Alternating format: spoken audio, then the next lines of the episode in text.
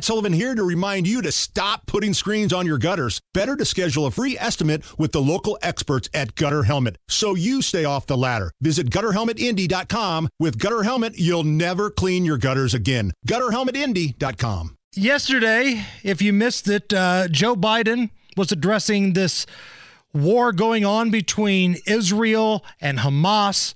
But the problem, Nige, was that Joe Biden forgot Hamas's name. He couldn't remember the name of one of the parties involved in a very deadly, very disgusting war against an ally. There is some movement, and I don't want to. I don't want to. Well, maybe choose my words.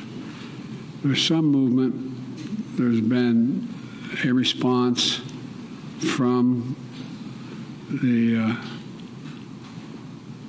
the, the, there's been a response from the opposition, but um, it, it, yes, I'm sorry, from Hamas, but it seems Oh, to be uh, Wow. a little over the top. We're not sure where it is. There's a continuing negotiation right now.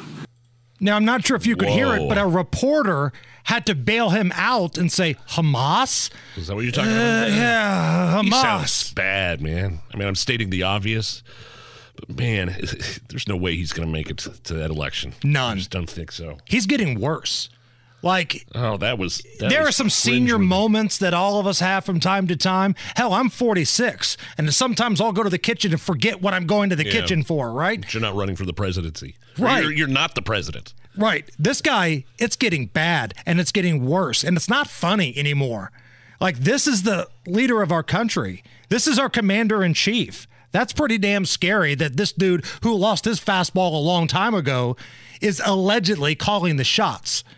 Now, we all know that he's not, but at least the name Joe Biden is calling the shots.